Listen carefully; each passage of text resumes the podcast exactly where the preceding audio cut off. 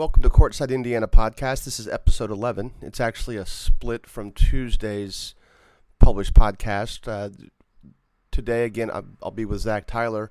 We'll be talking about Zion Williamson situation as well as the G League, uh, the players bypassing college to go to the G League, and talking a little bit about um, perhaps players getting pay- college players getting paid more and how that might take place and what it might look like. Zion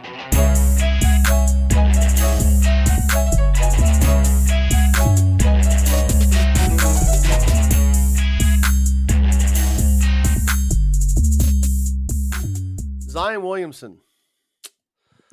Zach, that uh, that's been what's uh, going on the last couple days here. What any uh, have you had a chance to research that? I mean, I I know we've talked about it beforehand, and I've I've done a lot of reading. What what are your initial thoughts on that? Uh, yeah, initial thoughts. I'm I'm a huge Duke fan, first of all. So, I mean, I, you got to figure stuff like this is going to come knocking sooner or later to your college team. Uh, but this is very sticky.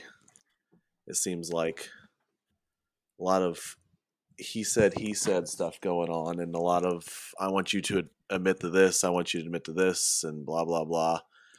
Uh, Nike and Adidas involved sounds like too. So, uh, Coach K looks like he might be deposed to talk about this on the stand or something, right? Yeah. Well, there, there's there's two. The first two things that are important as far as legally. And this isn't just me talking. I've I've had a chance to talk to an attorney, uh, someone that I'm close to, and basically, the the first thing that's important. There, there's two things that are important. First of all, this is a civil suit. Okay, so this is not this is not a criminal procedure. This is not something where, like in criminal procedures, the types of interrogatories that are, are being passed, that are being handed out and then returned, don't tend to happen in, in criminal trials. And and a lot of this is in a civil suit, you're it's it's really an issue of money.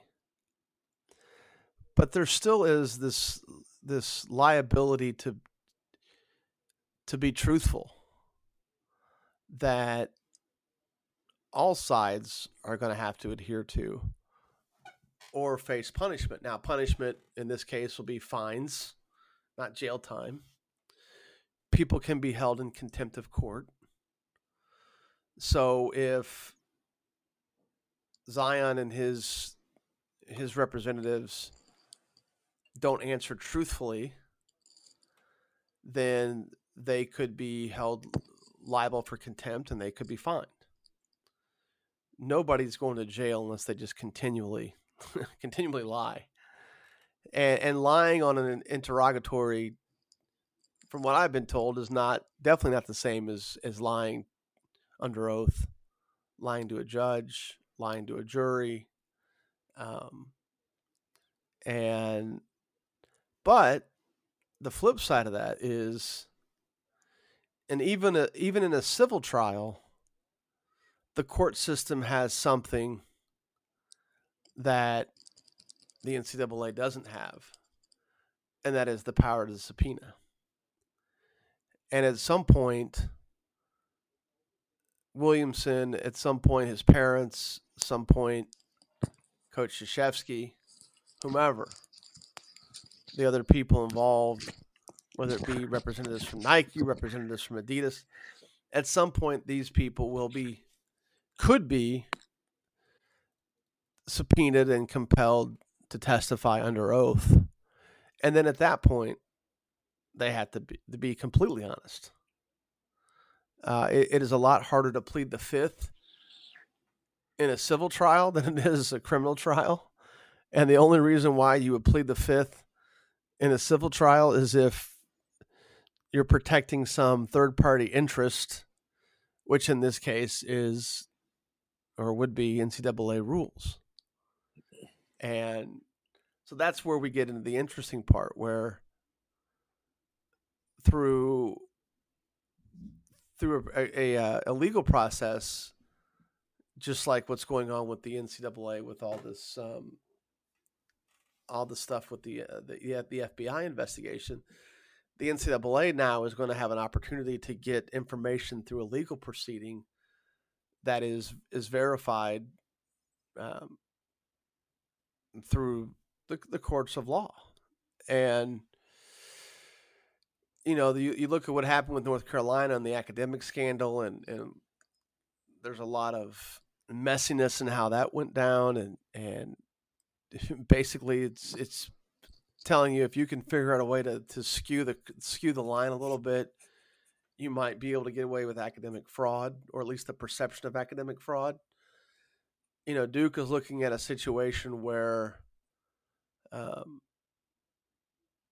in their mind, if they are looking at getting around rules, whether or not they believe in those rules or not, which a lot of people don't, um, which we're going to slip into here, you know, whether or not players should be paid more uh, or or paid at all directly. Um, the bottom line is, is they have NCAA rules to follow, and, and we can all joke about how vigilant any of these schools are at following rules. And and most of us I don't know how you feel about this, but but most of us feel that in some way shape or form we we know that there's a ton of rules that are being violated that never come to light. Oh yeah. And it just becomes an issue. Yeah, and it and it just becomes an issue of no different than any legal situation there's things that we think we know, there's things that we know we know, and then there's things that we can prove. And and that's where we are in a lot of instances where the NCAA knows what they know, but there's a certain level of proof that they can hardly attain because they don't have subpoena power. But now they have subpoena power, or at least they have a party that has subpoena power that will produce the information for them going forward, or could produce the information for them going forward for which they could act. And that's what's going on now with this NCAA, this FBI investigation that had nothing to do in the beginning about NCAA rules, but certainly bled into it. And, you know, that's where Kansas is wrapped up in that. Arizona eventually will be wrapped up into that. Um, you know, and a lot of these other schools will get wrapped up into that. And, and ironically enough, the Zion Williamson stuff came to light during some of the testimony with Kansas where you know Adidas was going to offer Zion an incentive if he went to quote an Adidas school, i.e., Kansas, whereas Nike was uh, allegedly ponying up money if he would go to Nike school, i.e., Duke. And that's kind of where we are now, where this this um, Miss Ford and her agency, who was going to be in charge of Zion's marketing um, and and not his professional contracts, but just his marketing contracts. Um, Zion ends up bolting from his the contract that he agreed to to go with CAA, which was his also his contractual legal representation. And then this, and I, I, I should have this up here. What's the name of this? Um, uh, the name of her firm was um, bah, I just had it too, and I can't. Was it Prime Sports? Prime Sports, yes. Yeah. Um, you know, and um, you know, Gina Ford is the. I'm um, trying to find this. Uh, let's see trying to find what prime yeah prime sports marketing with Gina Ford. They were just in charge of. They were just going to be in charge of like his endorsements, and they never got to the point where they were going to be in charge of his contract because of when they when they agreed to sign. Now, Zion's contention is, for those who aren't following along, is that he was still, quote, considered an amateur athlete when he signed with Prime Sports. And according to North Carolina law, the state of North Carolina law, you are not allowed to sign a contract that would put in jeopardy your amateur status. Other states have this rule. Florida was the first state to, to pass this rule like five or six years ago. Um, but so Zion's side's contention is that you made me agree to a contract before I was before my amateur status was exhausted. And Prime Sports contention is twofold. One, he had already declared for the draft before they signed him.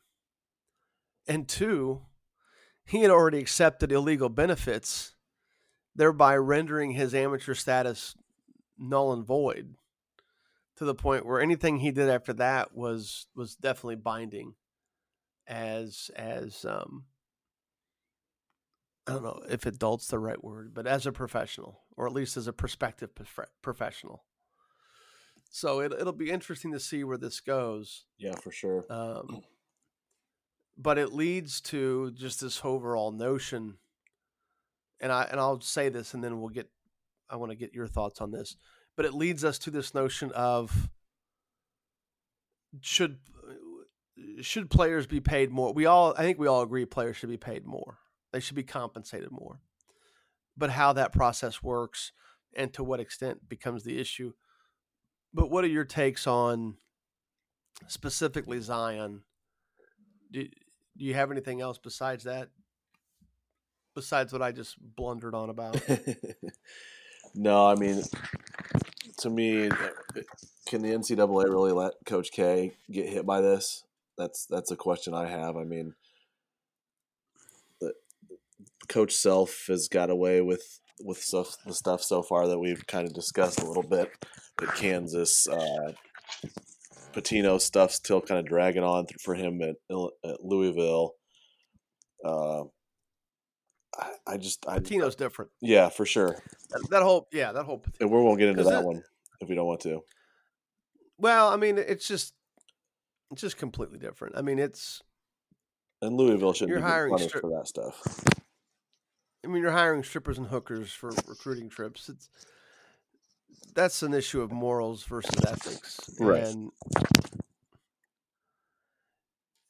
eh, you know, I don't know. I look as a, as an IU guy. This, this is a deal where you go back to Coach Sampson when he was the head coach at Indiana, and you got people that are like, "Man, he all he did was violate phone call rules," and the and the and the real answer is no, he didn't. That's not all he violated. He violated his NCAA sanctions. You either believe in the rules that you that adhere to you or you don't. You know, you either or maybe not believe in, but you either respect them or you don't. You know, you can believe me, you can have a lot of disbelief in the crap that rules your life on a daily basis, but but most of us tend to to choose to accept it. I mean, I, I'm one that argues a speed limit is a floor versus a ceiling. But at the end of the day, if I'm going to speed when I drive, I have to be willing to live with the consequences. And and I think in a lot of instances, Indiana fans look at what Kelvin Sampson did when he was the head coach at Indiana, and think, man, all he did was violate a bunch of you know telephone calls and contact rules. And the answer is no, he didn't. He violated uh, his NCAA sanctions. You know, and it's like if you're a parent and you ground your kids and then your kids violate the terms of their punishment, they're not just violating your rules, they're violating your your punishment. Right. You know, and at that point they're challenging your respect. They're not just challenging, hey, they're kids, they screwed up. These are these are uh, that's at that point you're doing things on purpose. Now, with this stuff, we're getting right at the very core of amateurism. We're getting right at the very core of the seriousness, the most serious, short of, short of fraud, short of point shaving, short of, you know, short of cheating. We're getting right at the directness of what NCAA amateurism is all about. and you know, and it it's um look, we could be on the precipice of of these rules completely changing soon. I mean, the NCAA is talking about the ability of athletes uh, benefiting from their from their likeness. I am against that to a point, um, but we're we're definitely at a point where player compensation? Are they are they strictly student athletes? Are they strictly athletes or or are they employees uh, of you know of what is definitely on a school basis a million dollar business and and a billion dollar industry which is the NCAA and I, I look at it like this and I'll we'll we'll try and do this in segments. So I'll I'll say something, then then you can tell me what your thoughts are, and, and even if you disagree, please do. Okay. In, in my mind, these student athletes should be compensated more than what they are. But but there's two things that I know for sure, and I and I definitely know for sure because the last group of kids that I coached that you know that are in college now they just finished college the least any of them made on a monthly basis on a stipend above and beyond their scholarship was 1200 per month the least. The most was 1800 um, that's a pretty damn good deal for a kid with just a high school diploma at, at their on their resume. And, and my belief is nothing compensates people who are simply who just have high school diplomas than college athletics. There's no job that they can have that compensates them better. Um, and there's definitely no career they could have that compensates them better that doesn't involve sacrifice. And there's a lot of incidents, and we're not going to get too deep into this because this is something that I've argued a lot. Um, you know, there's a lot of guys that don't graduate from college that go on and become millionaires because they're this tech, they're in this tech field or they're in this medical field, whatever, blah blah blah. But but those people give up a lot of their intellectual property to get the money that they get, especially in the early going. These are not people that just start their own businesses on their own. These are not just people that step into careers um, on their own. They they do so by giving up a lot of their a lot of their intellectual property. And if you look at athletes as their skill sets as intellectual property, that's what they're giving up to get their scholarship and then to get their stipend and to get their living expenses. Um, any of that sound completely off the wall in your mind. No, I'm with you on most of that. Um, I agree. I feel like they should get paid a little more, maybe to a limit, like you're saying. Uh, There's the key word is limit. So yes, and then keep going, but but you have to define that keep limit. going. But remember that word, right? Yeah, that's the that's the issue you run into. Then if you're gonna pay them, then okay, where does the limit go? And uh, obviously, certain schools are going to be able to afford more, so then you run into that whole mess too. Uh, um, oh, I lost track of what I was going to say now. Before that, uh, Keep going because you're hitting on what I'm going to talk about. Keep going. so then obviously your your blue bloods are going to have more money to give out to the kids that they really want. Uh, but I think what I was going to say But blue, was, oh, go ahead. but blue bloods how? No, no, no. I'm it's a, I'm I'm challenging blue bloods how because you're tapping into my brain here. Blue, when you say blue bloods, how do you mean? I mean, in Do like you mean just Duke? Uh, North Duke, North Carolina, Kentucky, those those are. But I'm, but how? Do you mean just this? Go ahead. All Al. right, keep going. No. No, no, no, keep going. I'll, I'll, I mean, they're to I'll have. get to where I'm. I'll get to where I'm going because this is deep in my mind. Go okay. on. They'll have they'll have more of the, re- the resources financially to extend more money to kids. Obviously, if we're talking them getting paid through boosters and stuff like that. There you go. Okay. There you go. There- There's the okay. key word. Perfect. So yeah, that's what I was this, so th- this is where this goes. I am fully on board. Not that anybody cares, but I I deal with these guys. I mean, I just went through it. The last group I had, we had eight kids go to Division One schools. Seven of them were. One of them was a walk on, so seven were full rides. We had a div- kid go Division Two. Basically, it was a full ride. Um, a different full ride, but still basically left college without debt. And the seven D1 guys that were full scholarship guys all got stipends and they all got compensated way more than what any 18 to 22 year old would get with just a high school diploma. All right. So I know I'm repeating myself on that, but so let's get to the what you what you touched on. This likeness issue. The only way around this that doesn't lead to a completely contrived market. Because people like to talk about this as some sort of free marketplace. Like these guys should be able to go out and get what they want and get what they can earn, whatever. Great. But that's not how it play out. That's not how eco- that's not how economics works.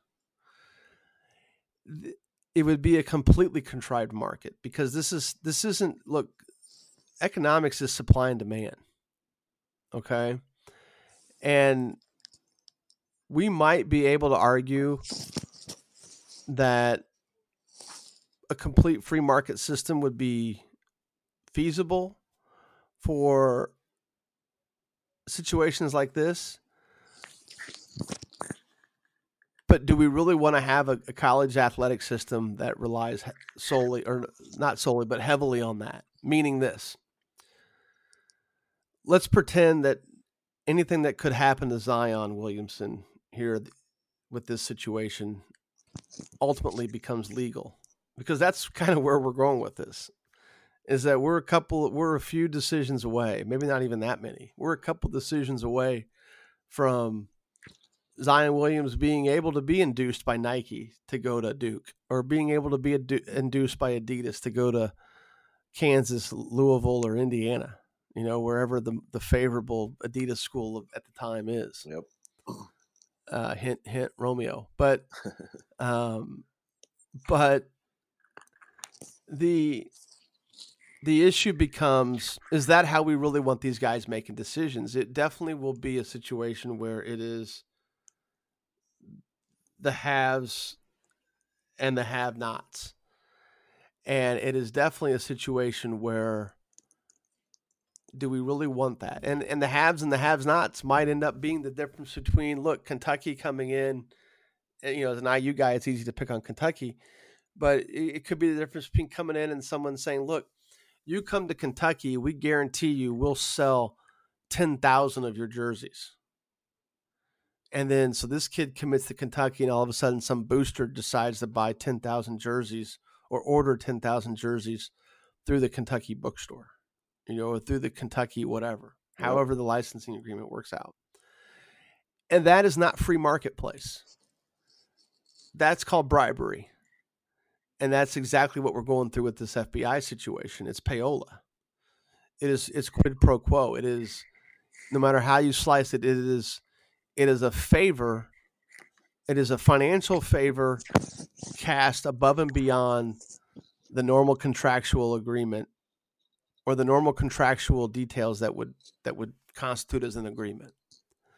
And and even if they got to the point where that was legal, I'm not sure any of us that are college basketball fans want this to happen. We we might say, "Hey, it's great. These kids should- get what they want, should get what they can. You know, you- you go boy, you go guy, whatever, however you want to phrase that." Um, but it's not free market. It it is completely a contrived market, and it is completely bribery. And and even if we put together terms where it is it is legal, it is normal, it is mm. expected, it's still bribery. And it's a it's a nuanced discussion where a lot of times people don't understand especially in certain industries where it goes beyond business dealings versus inducements. For example, in real estate, which is something that I was involved with for a long time. Um, you know, we're not allowed to get kickbacks in certain situations. You know, there's sometimes we can get referrals, but there's a fine line between a referral and a kickback. And there is literally a fine line between those two things. And if it, it crosses over into a kickback, we can lose our license. You know? And um, sure, it takes somebody who's disgruntled and it takes somebody who who gets burned. But but at the end of the day, if it if it goes wrong, you you can go from a referral to a kickback, and all of a sudden you're no longer a real estate agent. Well, that's where we are with this, you know. And if there is a way, and, and there is a way, and there's a formula, and I'm I I've kind of thought this throughout, but uh, but there's no way to equate it verbally. It would it would have to be written or or put in some sort of infogram. But if there is a way for there to be um, a uniform payment, you know, almost like a, a cap situation, where the the NCAA through each conference uh, controls its endorsement deals, and all of these schools and all of these conferences are are compensated the same way, and each one of these players are compensated the same way. That you don't extend the gap between the haves and the have-nots then I'm all for it. Um, not that anybody cares. But other than that, you're going to get in a situation where kids are going to pick schools because they get paid more. Yeah. And I, and and they're going to stick it out because they get paid more. And I just don't know that look, it's one thing if you stick it out of the school because you think their network is better. I mean, I had a kid leave Wabash. I kid a kid I coached that left Wabash to walk on in Indiana because at the end of it, he decided he wanted to be a coach, and he felt that if he if he went through Indiana as a player, and they they came through and then became a grad assistant, you know, on staff at Indiana, that's probably better than on his on his coaching resume than it would be if he was at the the very very pre- prestigious academic Division three school you know, where he was extremely solid as a freshman. You know, and for him, it was a professional decision. You know, but but it was a basketball decision. Uh, it wasn't just a an academic decision. But um, you know, I I don't know. I, I I bet there's some people who don't care that hey, I might go to Indiana and I might stay at Indiana versus transferring to a IUPUI because I get more money if I go to Indiana.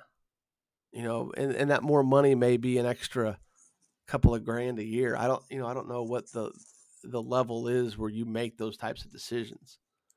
Um, but my guess is the kid who leaves the prestigious Division three school, the prestigious academic Division three school, to go to Indiana to be a walk on because he wants to be a coach, is probably making the better decision you know, career wise than the guy who decides to stay at a bigger school because he gets a, cu- a couple of extra grand more, you know, per year because of how this likeness stuff works out. Um, but uh, to me, it seems like the NCAA has already made up their mind that they're not just going to allow free reign on this. They're trying to figure out a method for which this works equitably across all schools or uh, or at least all conferences and and see where it goes from there. But you know that's you know that's something to be decided later.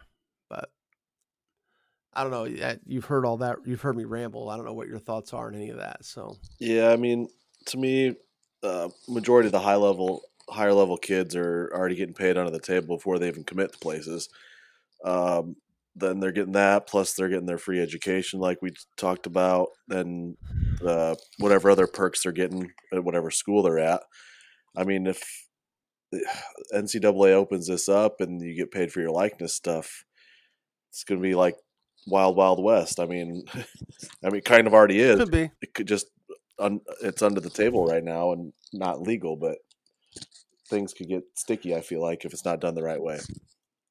Well, I like so Dan Dakich has this assertion. You know, what business is really going to have an 18 or 19 year old represent them in a commercial? Because these kids could walk out the next day and get busted for, you know, for drinking or, Yep. God forbid, drinking and driving. And, and none of us, hmm, none of us would blame a, a college kid for getting arrested for public intoxication. You know, there's there's not you know, Yogi Ferrell gets, you know, and um, I forget who he was, who he was busted with. At, at Little Five at Indiana gets picked up for public intoxication. To this day, I can't tell you if those charges, if if he had to ever even get penalized for those charges, but it was reported. And and I and everybody that's ever been to Little Five has thought, oh yeah, that happens. Yeah. you know, Exactly. you know, and um, you know, so it, it's just kind of one of those situations where you you want you want there to be an equitable system, but at the same time, it, it has to be enough that it deters kids from cheating. And I'm not entirely sure where we go from there. And and because what I'm worried about is that you will get a situation where schools, colleges will decide if this is how it's going to be, then we're just going to eliminate scholarships altogether. And you're going to have what we have at the NBA level, you're going to have what we have at the Major League Baseball level, and to some extent the the the the, uh, the NFL level whereas you have all these guys that make a decent amount of money. I mean, okay, an obscene amount of money. Yes. I mean, even the even the the minimum guys get way more than what you and I make. Oh, but yeah. but you're going to have these guys that make a very high end, and you're going to have these guys that you're going to have more guys that make a low end, and you're going to have very very few in the middle. And these colleges are going to be to get to a point where look, um, we know there's people dying to play here. We no longer have to worry about giving scholarships. If if we're going to allow them to quote get a quote free market, you know, opportunity to play at Indiana University, to play at Purdue University, to play at Notre Dame, to play at Kentucky. I mean, there why would Kentucky give free money away? Why would Indiana give free money away to anybody if they know that what's a, the name across the chest is more valuable than the name on the back of the jersey?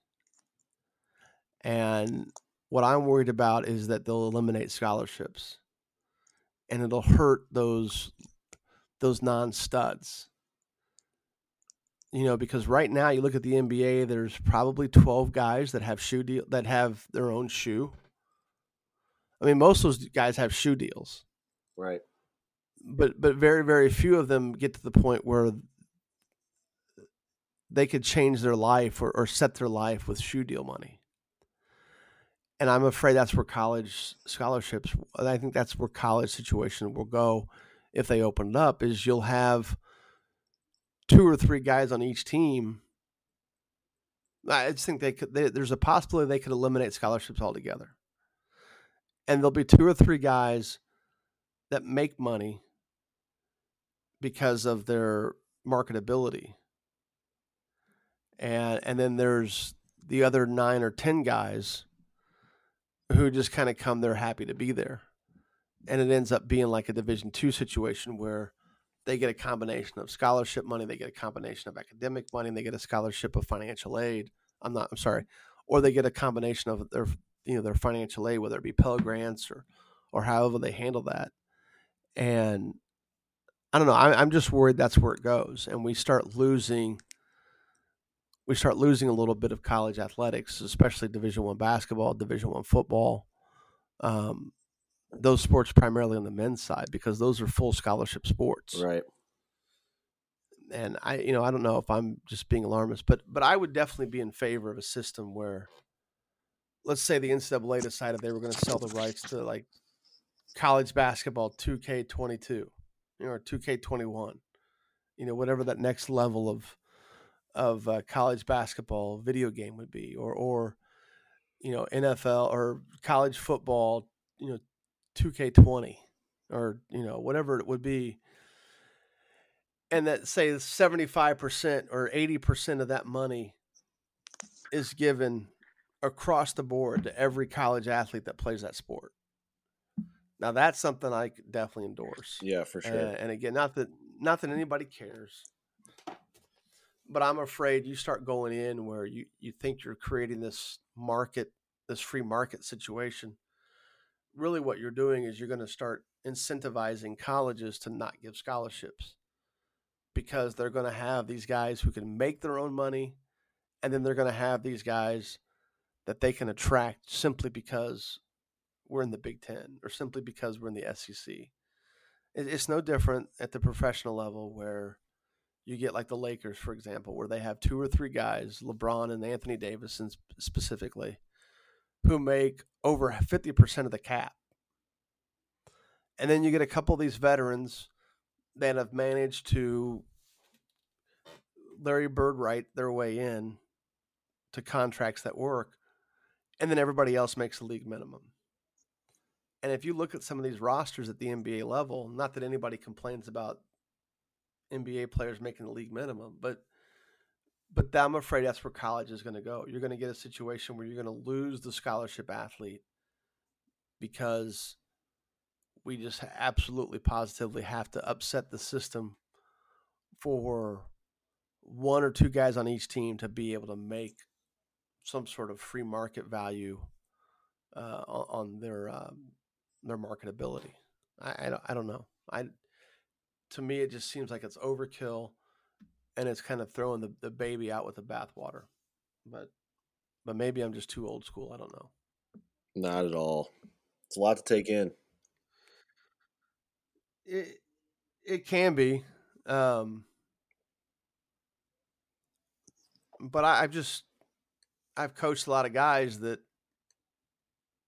you know, they go to college and they, and they get a heck of a lot more out of it than what most people realize financially.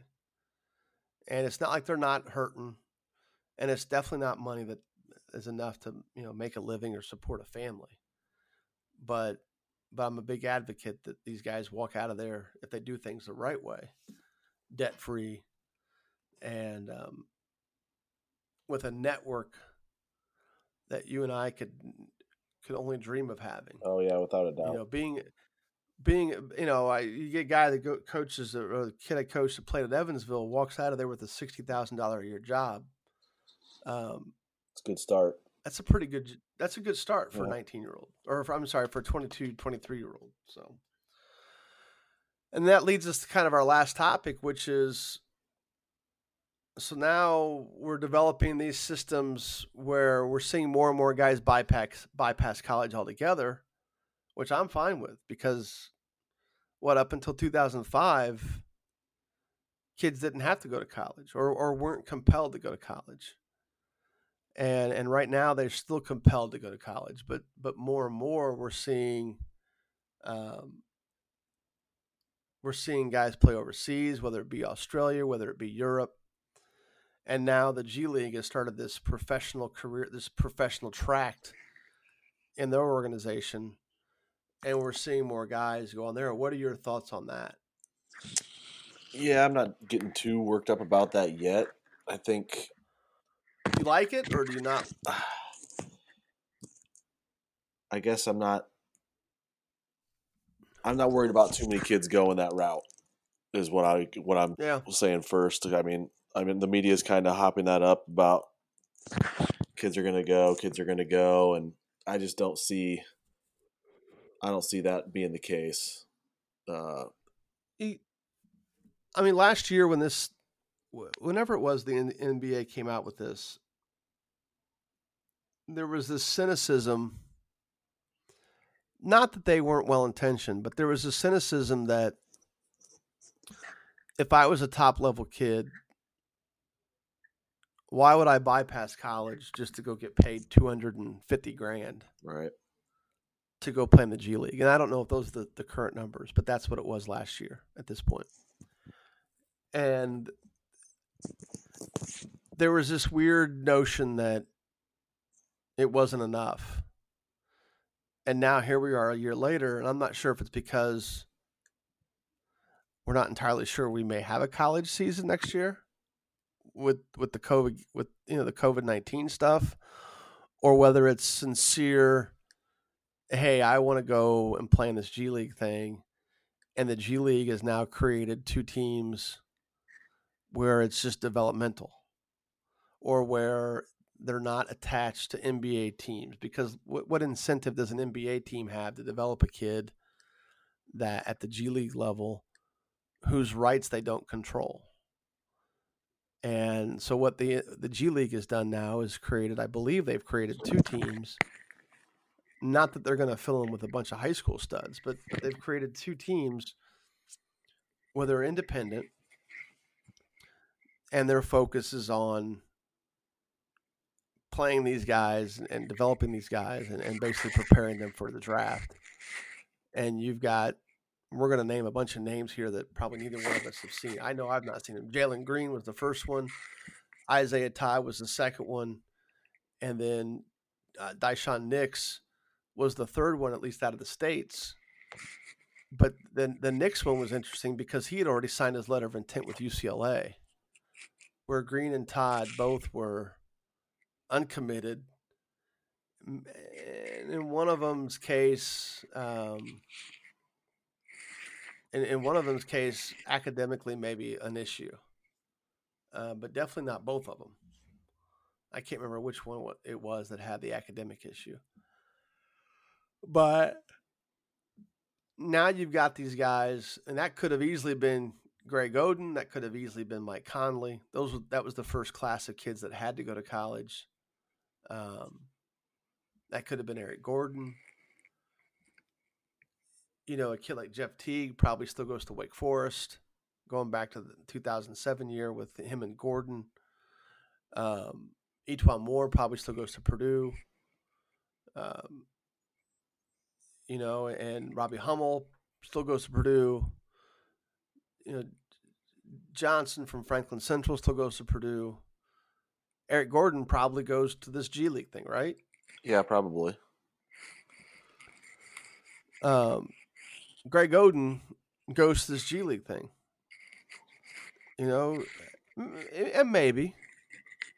Um, but it is um, who was the guy that oh Bazley was um, drafted by Oklahoma City went to went to Australia. No, he didn't go to Australia. He basically sat out a year. Oh yeah, and yeah. worked got a million dollar loan, decided he wasn't going to play in college, and then ended up getting drafted by Oklahoma City. And I, I would say, all told, had a pretty successful rookie year. Um, now, he was drafted late in the first round, so he didn't make a lot of money. And he's not like he's he had the kind of year where people think for sure he is going to stick around. But he's definitely going to stick around through his rookie contract. And he he had some starts. He definitely played in a lot of games this year. His minutes ebbed and flowed.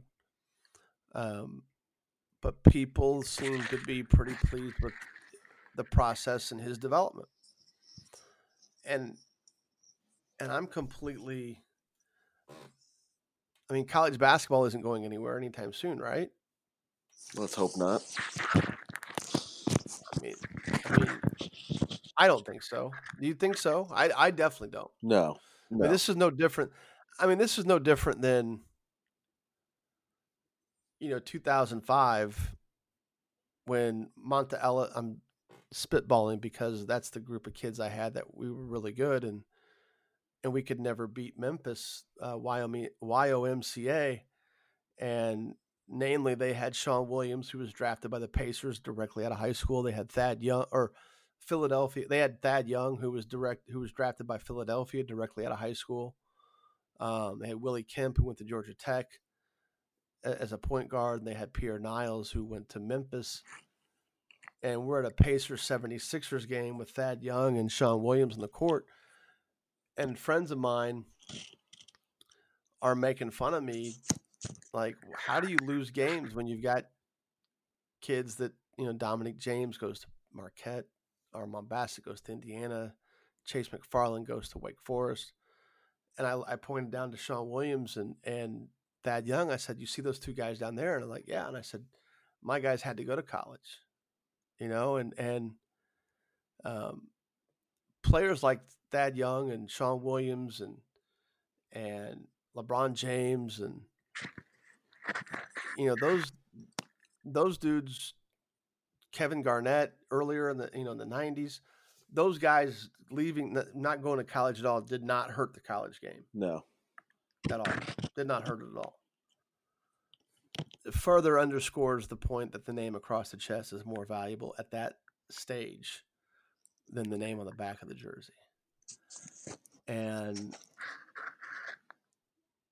you know it it's a um and that's kind of where we're getting to now is where we're going to get to a point the, the nba is going to probably eventually soon pass a rule that says kids don't have to go to college anymore. They can just come right out of high school.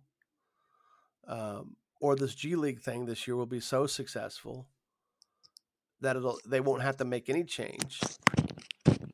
And they'll just use this as a like a introductory year and, and as a scouting session for guys to watch them you know watch them play leading into the draft process.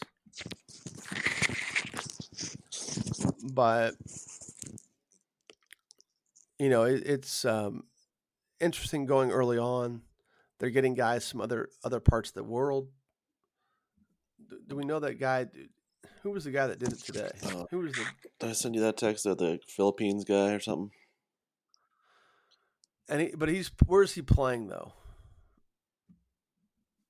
Oh man, the seven foot two guy, right? Yeah. Here we go, Philippines. Let's see what that says. Yeah, like I said, I just don't see I, I, the the higher level guys. I don't maybe a handful. How many of the top ten guys did they say have gone this year? Is that th- three of them? I mean, it's are they all top ten? I don't, I don't think they're all top ten. Maybe but, two. I mean, uh, which further under yeah further underscores your point. Right, right, yeah. So that's what I'm saying. Like, okay, so you still have what your eighty or top 10, 80 percent of your guys are still going to college. Well, and and it'll get to a point where there will be more from you know one year to the next. Yeah. And um, you know, it'll it'll just be interesting to see how successful. First of all, the, how these teams are handled at the G League level, and then where these guys are drafted, and then what they do their freshman year. I'm sorry, their rookie year. Yeah. My bad. Yeah. And, and it, it's it's a three step process because they're if they're you get situations where I mean, part of the reason for having these teams is that none of these NBA teams want to develop these guys because, you know, without having any sort of rights to them. It's like, why are we putting resources behind somebody that we're really, we don't know that we're going to get to, to, to maintain, to, to, you know, to keep. Sure. Yeah. Um, it, it becomes a very um, self-serving relationship, which, hey, I, completely understand you have limited resources when it comes to coaching, you have limited resources when it comes to court time, and you have limited resources when it comes to playing time. And you you get to a point where if if these teams, these independent these independent teams can be successful, not necessarily in terms of win loss record, but in terms of the culture of those teams? Do these guys that are on the team, the players, take it seriously? Are they coachable? Is it worth their time? Do they have to figure out a way to hone it?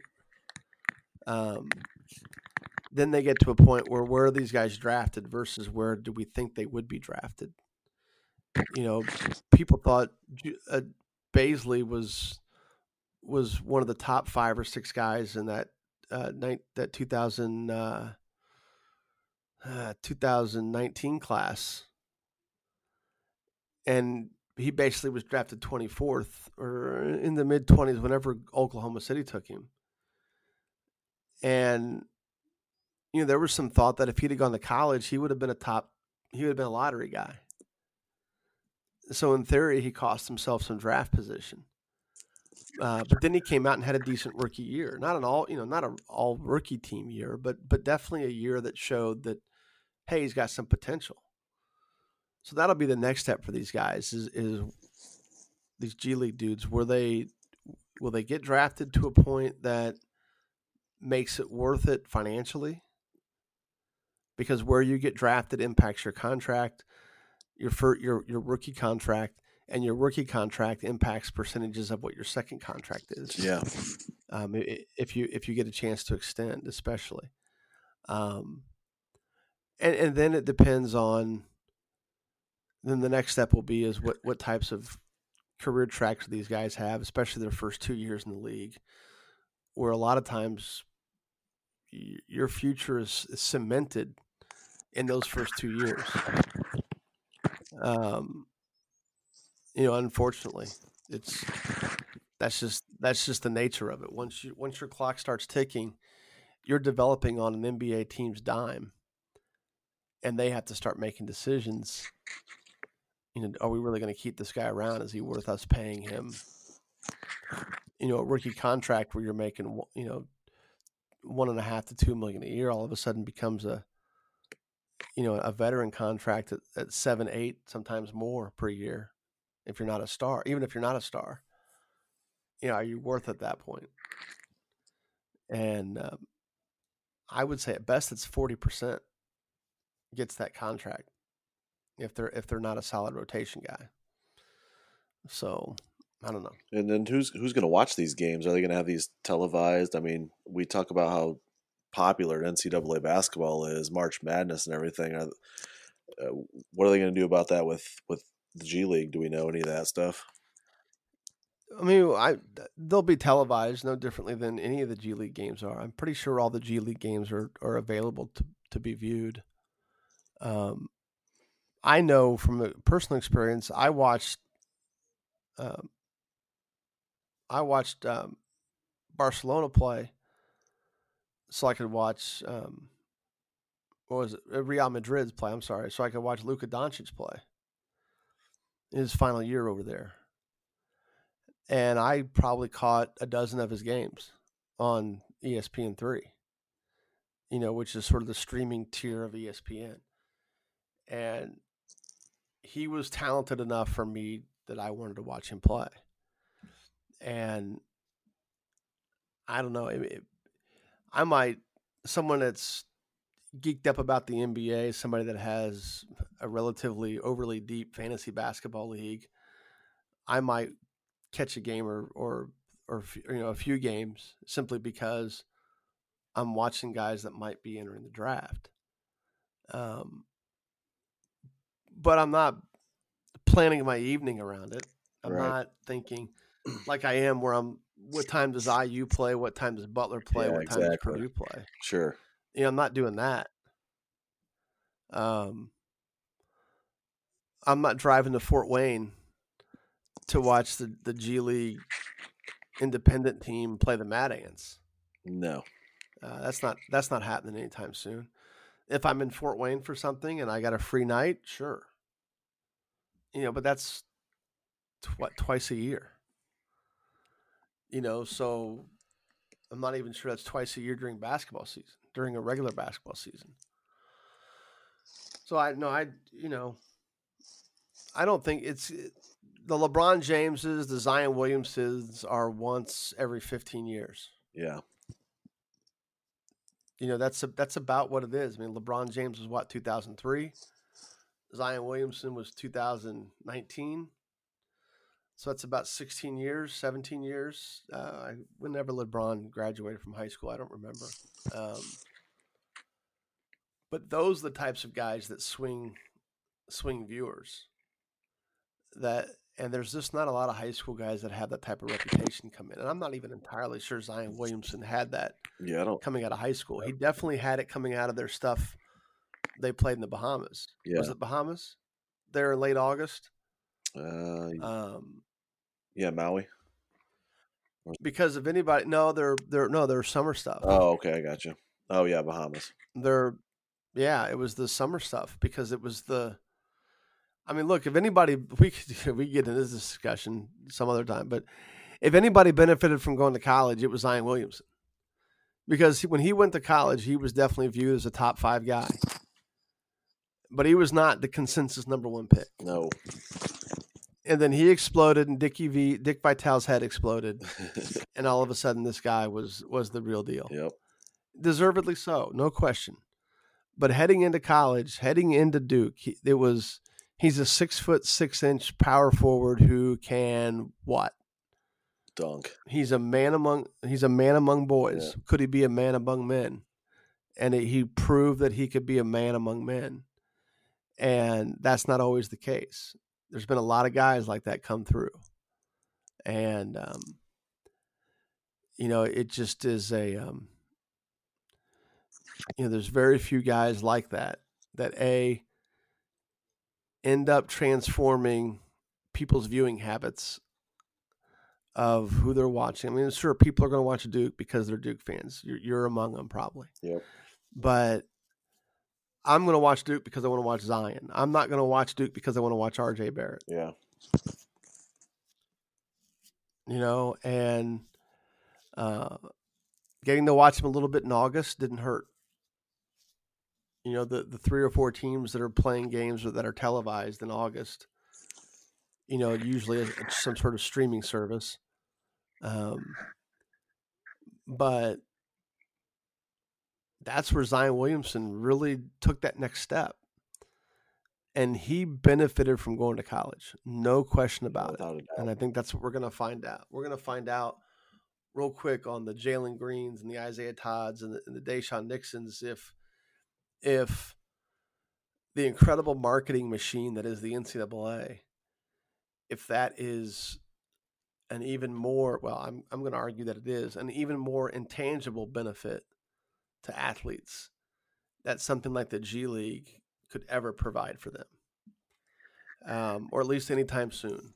It, will- it'll it's going to take a lot before the G League can create the bu- the kind of buzz that Daishen Nix going to UCLA. He's going to get way more attention at UCLA than he is playing in the G League. Right, which was my point when I was talking about the people watching and stuff for the G League. No, no doubt. G leagues are for guys like me and you who will watch basketball any time of the day. Yep.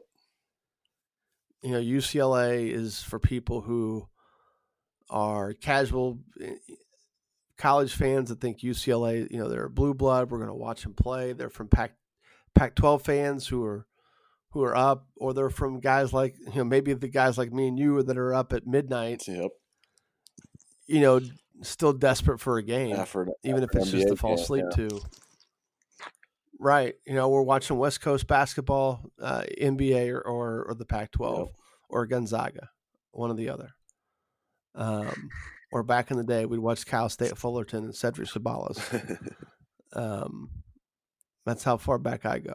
So, um, so the, the, the development of that G League situation will be interesting, but but Zion and and how all this plays out with Duke and how all this plays out with how the NCAA handles being able to sell somebody's likeness. Um, I don't know the, the timing on on all of this is going to be extremely interesting, oh, for sure. and um, so. What's your thought on? Uh, But I, I think what's your thought on? Uh, I, I saw this a couple years ago. How the NHL drafts their players. How you can go to then go to college from there, and still the team still has your the rights to you. Would, you, would that be effective for basketball? I mean, yeah, I mean, that's basically how Larry Bird became a Celtic. You know, and the draft then at the NBA level wasn't the same as what it is now. It wasn't even the same as what it was two years later. Um, because back then you could draft guys like you know these post grad kids that transfer Yeah, back then you could like Larry Bird was a, a grad. He was basically his his he wasn't necessarily a, a college grad, but his quote regular eligibility was up in, in 1978 and the Celtics drafted him knowing they weren't going to get him until the next year. Um, that would sort of be the same thing as what you're talking about, but it would be a little bit more etched in stone, more prescribed. I am not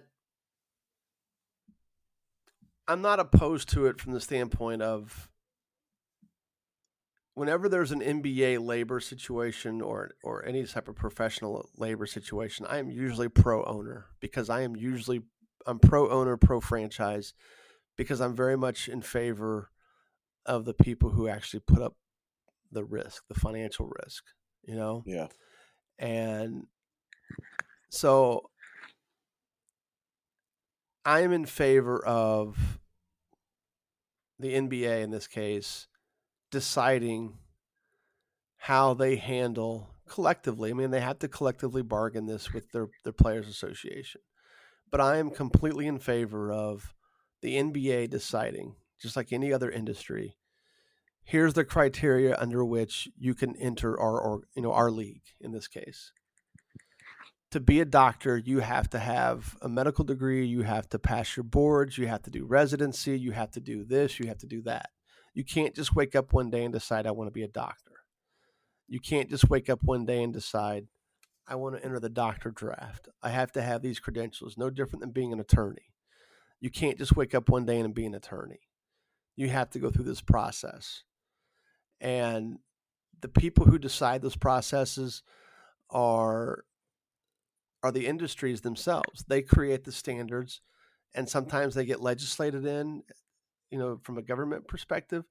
But other times they get they get regulated by their own organizational rule, by their own organizational rules. And, and in case of especially doctors and lawyers, they're governed state by state. So no different than the the NBA deciding, look, we think you need a year beyond high school. We think you need this. We think you need that. Um, if they decide to change course to eliminate that, and they decide that they want to have a support system for these kids, then I'm all for it. Because first of all, it's their damn league and it's their damn money the one thing that I worry the most about is that the NBA will decide you can enter right away. And that means that these kids no longer have to get their grades. Yep. Because you're going to have kids making decisions that I'm going to be a pro. I don't need college. Why do I need to get my grades? I'm just going to do enough to be eligible in high school. I don't care about graduating. I don't care about being eligible as a freshman you're going to get a lot of kids who who grad who leave high school with horrific academic credentials and the inability to even get a college degree because they've not prepared academically. And that's what I worry about. Yeah, that's even more scary. I worry it, at least now they have they have the bully pulpit of I got to be eligible for my freshman year. Yep. Because I want to go to Big Ten school, I want to go to an ACC school, and I want to be on ESPN, and I want to be big time, and I want Dickie V to yell my name, you know, and I want to be prime time diaper dandy, whatever. to do that, you got to be eligible, and to be eligible, that means you got to get grades in high school. And I'm afraid if if we allow guys to just simply go straight from high school without regard to academics, you're going to see a lot of kids who just don't give us a crap about what they do academically in high school. And it's nice that this G League stuff provides scholarship for these kids that they decide to go back to school. But if these guys have no academic background whatsoever because they don't need it, then this whole idea of them going to college is moot. And and deep down, that's what I'm afraid of. And we will never read about the ones who fail. Nope. We will only read about the ones who succeed. Yes. And um, those who like to compare it to Europe and say European has this club system, blah blah blah. The only ones we ever read about are the ones that succeed. We don't read about the ones who fail. And I mean fail as in don't make it in Europe, don't make it here, they burn out, whatever. I'm not talking about the guys that have professional careers in Europe. I'm talking about guys that come over here, try, you know, try their lot, and then just don't ever make it and don't ever end up anywhere because you know they just put all their eggs in one basket. And um, we'll never read about the guys that fail. And um, and that that worries me because i as much as you put it as much as i get a chance to put into kids the whole goal is for them to use basketball to do bigger and better things and and that's that's what i want out of it so I don't know. Hopefully, there is a uh, chance um, for you know. Hopefully, the NBA makes this G League thing work.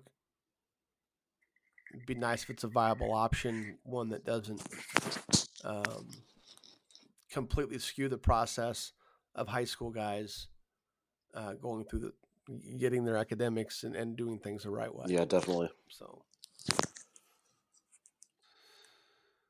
Uh, well, anything uh, we need to talk about else? We we good here on this? I think we're good on that. Yeah. How's uh, the last week of COVID getting treating you?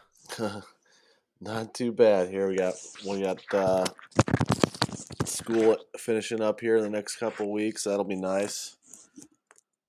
Uh, what what do you teach again? What what grades? I, I do sixth grade reading and social studies. Okay. So see, that would have been inter- the reading part would have sucked, but the social studies part would have been great for me. Yeah, it's it's definitely been interesting and a challenge for for a lot of the kids. That's for sure. Well, I've spent my last week, my last really month and a half, writing a, a ton of code, and then the last week dealing with car repairs and and uh, stuff like that. So hopefully that all ends tomorrow. Literally both. Um, but um, yeah, we're starting to open up here. Today was the first day for at least in Indiana for restaurants to be open for dine in. It's and really it's around here it's 50-50. Any any place up there that you could have gone to? Did you go out tonight for dinner? did you stay in? Nope, stayed in tonight. Uh, but yeah, yeah, I me too. Didn't really drive around and check anything out either. I should have. I know lunch. I'm doing. I'm going out for lunch Wednesday, um, and then I think Thursday night. Not that anybody's keeping track, but Thursday night will be my first dining out experience for an evening. And around here, Thursday is a new Friday, so it'll be interesting to see. be interesting to see what happens Thursday night, because uh, it's usually a pretty interesting crowd here in uh, here in, in downtown Carmel. Carmel by the interstate. So yeah, um, watched little Jordan last night also. Well, yeah. We learn anything other than the fact that he's emotional about competing? I, I learned. I think I learned more about Pippen last night than Jordan. Yeah, I threw. He threw that chair. Nobody really talked about that. Well, I thought the most interesting thing was that Kerr went at Jordan first. I, not had nothing to do with Pippen, but I thought it was good to see. I'm, I'm a big believer in. I love what Jordan said. I don't ask you to do anything that I won't that I wouldn't do otherwise. Yep. I firmly believe that. Um, but I have no problem if my leader is going to be that kind of a leader, where he's going to be the hardest worker on the court, or at least among them. I got no problem with him being a dick. None. And I, have coached a lot of them. And uh, it, it is a. Uh, it, it's fun watching your leaders be the hardest working guys. Well, I mean, that's just who they are at that point. It's it's really fun watching your best players be your hardest workers. Yeah. And I, I love that about Jordan. Um, it's not to say that to, some of today's professional athletes aren't that same way, but he was clearly the best at it because you know he's got, he's got all that all that hardware so attached to his fingers. But I thought the Steve Kerr stuff was just as interesting because that's that's not somebody just going up against somebody a little bit bigger, a little bit stronger. Uh, but also going up against your leader and saying, "Look, man, you, you've crossed the line, and I'm defending myself." And then he, and oddly enough, Kerr got the respect of Jordan from that point on, and Right. and I, I think it's helped mold Kerr into the type of coach that he is. But um, which he'd about have to be if you're going to coach Draymond Green, right? That's true.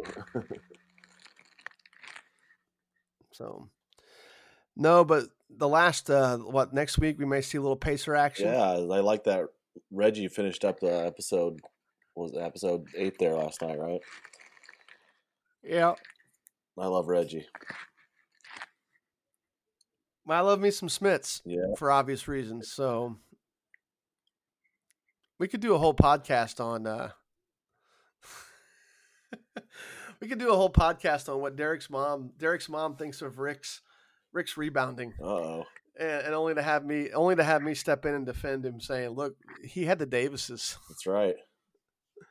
and that's the extent of which we're going to discuss that topic. So, but uh, it's uh, some pretty surreal conversations. Uh, being a being a hardcore Pacer fan, thinking, "Gee, many Christmas, man, does she not remember who Dale and Antonio Davis were?" But uh, but goddamn, those Pacer teams were really really good, Oh, they were. and they just could never get over the Jordan. They could never get over the Jordan hump. So. Zach, I appreciate your time as always. Yes, thank you. Love being on here. That does it for episode 11 of Courtside Indiana podcast. As always, you can subscribe to our podcast on Apple Podcast, Spotify, and SoundCloud. Till next week, appreciate you guys listening.